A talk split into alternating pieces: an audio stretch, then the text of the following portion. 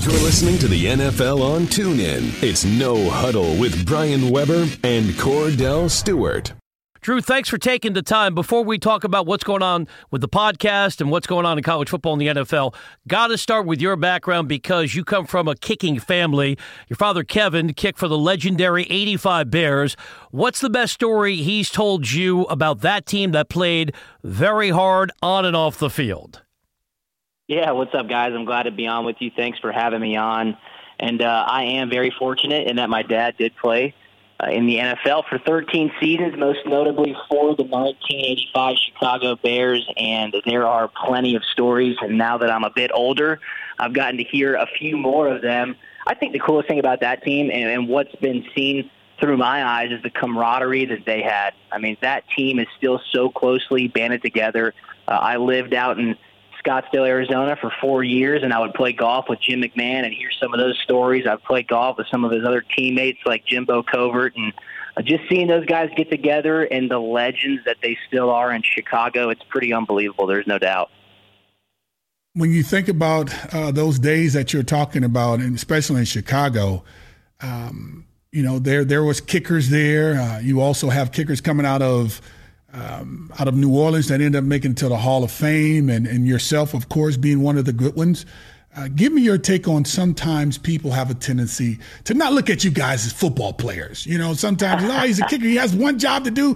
Can't he just make the field goal? Give us the understanding of how difficult you guys' job really is, considering that you're not at practice the entire time. You're there, but you're not working as hard as the other players. Make people understand why that job is so important and how hard you truly do work. No, you're right, Kordell, and, and you would know. You've punted in a few NFL games yes, yourself, but there's a reason we're called specialists, and, and it's because we specialize. Uh, it's completely different. I think punting and kicking and snapping is truly an art form, and I'm not taking anything away from the skill positions on the field, but we are out there to do one job, and especially now. Uh, the, the demand for success is at an all-time high. I mean, if one guy has a bad game, he better perform well the next week, or they're going to go shopping. So it's become a lot different. I think it's up to each individual kicker, punter, long snapper to work hard to integrate themselves with their teammates to show up because that's what it's all about. Are you going to show up? Are you going to compete? And ultimately, do you perform on Sundays? Because if you're consistent and you help your team win, then you can be kicking or punting or snapping for a long time in the NFL. Chatting with Drew Butler, the former NFL punter. Check out Drew and Aaron Murray for the Punt and Pass podcast. New episode every Thursday, available here on TuneIn. Be sure to subscribe. So, Drew, you and Kordell both played for the Steelers. We talk a lot of Pittsburgh football in this program. For right now, I made you choose between Pittsburgh and New England as the best team currently in the AFC. Who would you go with? Well, you'd have to go Pittsburgh at this point. I think New, New England's uh, lack of defensive prowess through the midway point of the season is, is probably the biggest question mark for them. They've obviously picked that up the past few weeks, but you know the past couple seasons, New England has kind of been Pittsburgh's kryptonite when it comes to playoff football. I think if Pittsburgh can continue to play at a high rate and get home playoff field advantage, that would be gigantic because when Heinz Field's rocking and it's cold out there and it's a playoff atmosphere, that's tough to beat. It's it's a very very hard place to win. That's for sure.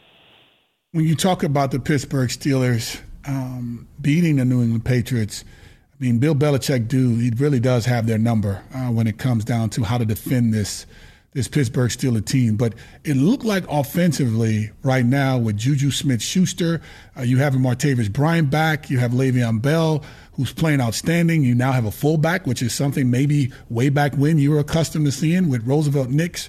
And Ben, the old man, he's just leading the helm with Antonio Brown, of course, and then you have James Harrison on the other side if these guys can stay healthy, because remember they got to the AFC Championship game last year without Mar- without without Martavis Bryant, also Juju Smith-Schuster.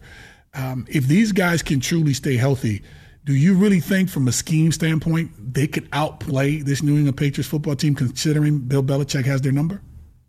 I think so, especially if they're able to exploit New England's defense like offenses did earlier this season. Because on Pittsburgh's offense, when they have enough talent to complement a guy like Antonio Brown, Le'Veon Bell, Ben Roethlisberger. Those are some of the greats in the game today. And when Ben's hot, Kordell, you know he's he's as good as anybody in the league. But if he gets pressure in his face and gets starts to feel uncomfortable in the pocket, anything can happen. Just like that Jacksonville game a few weeks ago, when he threw four or five interceptions. But their offensive line is gelling right now.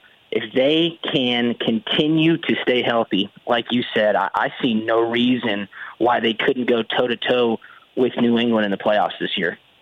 Drew Butler is our guest on the NFL on TuneIn. Drew, I'm glad to see that you're working with Aaron Murray. Obviously, you guys have the strong Georgia connection because occasionally folks who work in special teams have a hard time fitting in. So let me follow up on Kordell's question and connect it to an anecdote on this program, one of our favorite moments.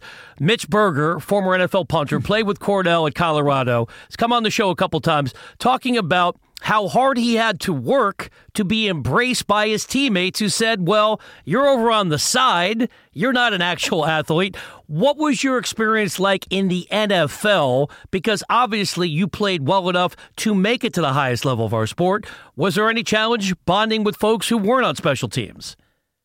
Uh, I think so. You know, I was a rookie in Pittsburgh, and when I was in Pittsburgh in 2012 and 13, it was an older team. A lot of guys had two Super Bowl rings, so I feel like the locker room was a bit split. Um, you knew where you were as far as on the totem pole. So when I showed up to Pittsburgh, man, I honestly did not say a word.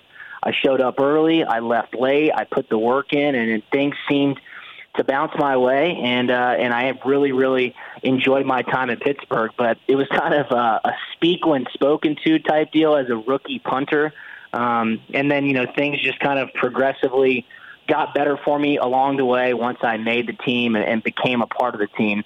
Uh, unfortunately, my rookie year we didn't make the playoffs, but I'm still great friends with a lot of some of the legends of Pittsburgh football. So I, I honestly enjoyed my time there and 90% of that is just showing up and, and working hard and, and letting, letting your football do the talking. When you see Adam Vinatieri still getting it done, coming out of South Dakota State, let me give you this one. Check this out. 22 years of football, bro. 22 years of putting it between the uprights. Unbelievable. How great. I won't say good, but how great is that? And he's probably the most consistent and most efficient field goal kicker of all time. Yeah, when you look at Vinatieri and, and he's played 22 seasons, and a guy like Morten Andersen who just got inducted into the Pro Football Hall of Fame, 25 seasons. I mean, I'm 28 years old. That that puts it in perspective for me. They're, they're consistent excellence and, and their hard work and really just their performance week to week, year to year. It's unmatched. Adam Vinatieri will go into the Hall of Fame, and watching him do it at his age and, and the level that he's playing at, it's nothing short of amazing. It really isn't. And I think anybody to a man has the utmost utmost respect for him and what he's able to do week to week. Drew, tell us about the podcast. I listened to a recent edition, getting ready to have this conversation.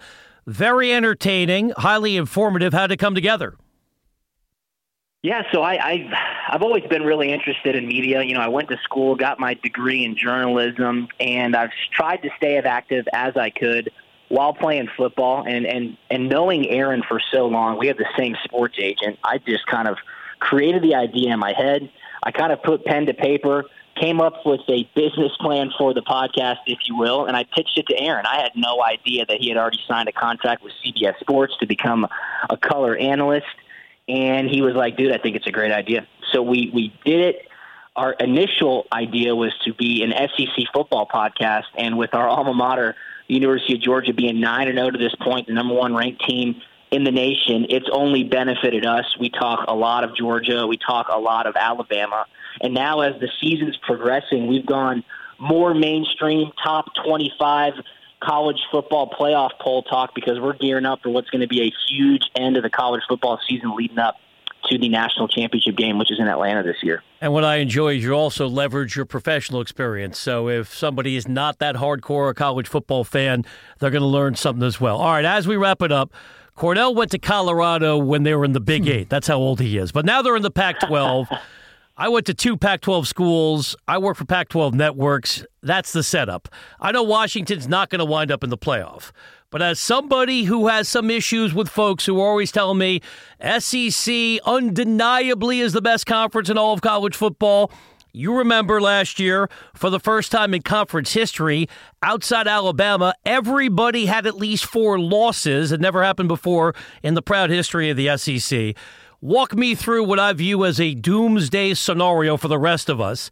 If it's Bama and Georgia, SEC title game, and it's a narrow loss, it's called a three point game, what's the likelihood they're both going to the Final Four?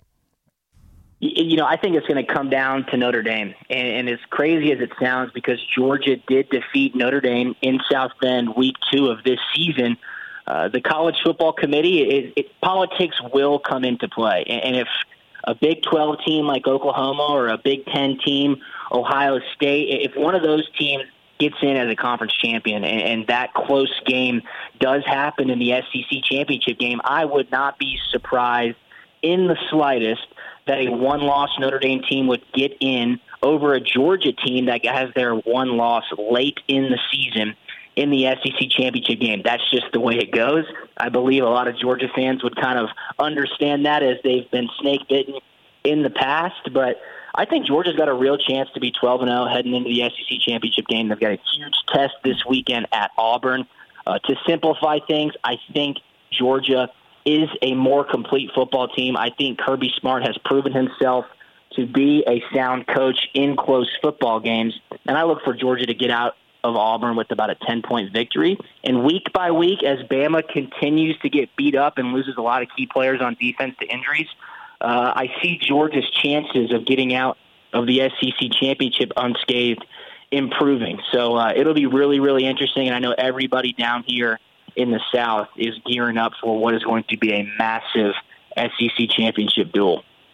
Drew, I know you mentioned special team players are considered special people. Um, I had the opportunity to be a punter uh, accidentally when I was with the Baltimore Ravens against the Jets there in New York. Uh, and I end up walking away from that thing being the AFC Player of the Week. Would I be considered now as a special teams player and special because I got an opportunity to come off the bench when not knowing I get no practice all year? I, I didn't know I was the backup punter. I had no clue. I was asked to come out of the back of the end zone. Heels were on the on the white line behind me. You know how that goes, right? The offensive no linemen are sitting there when they snap the ball at the what the two yard line, and I had to hurry up and get in the air. And I, and Deion told me from the sideline, he said, "Kordell, pick your leg up a little bit higher."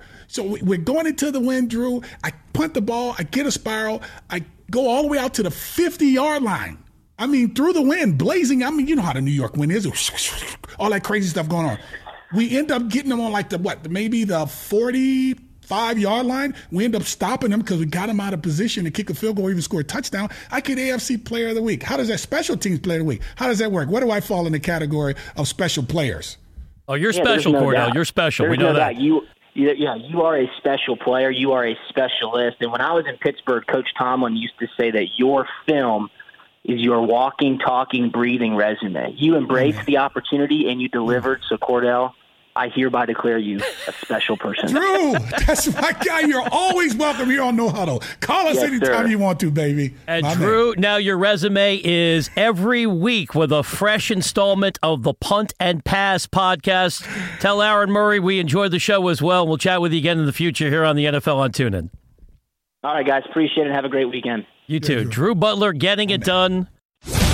You've been listening to No Huddle with Brian Weber and former Steelers quarterback Kordell Slash Stewart live on the NFL on TuneIn. 20, 15, 10, 5, touchdown. The National Football League is on TuneIn.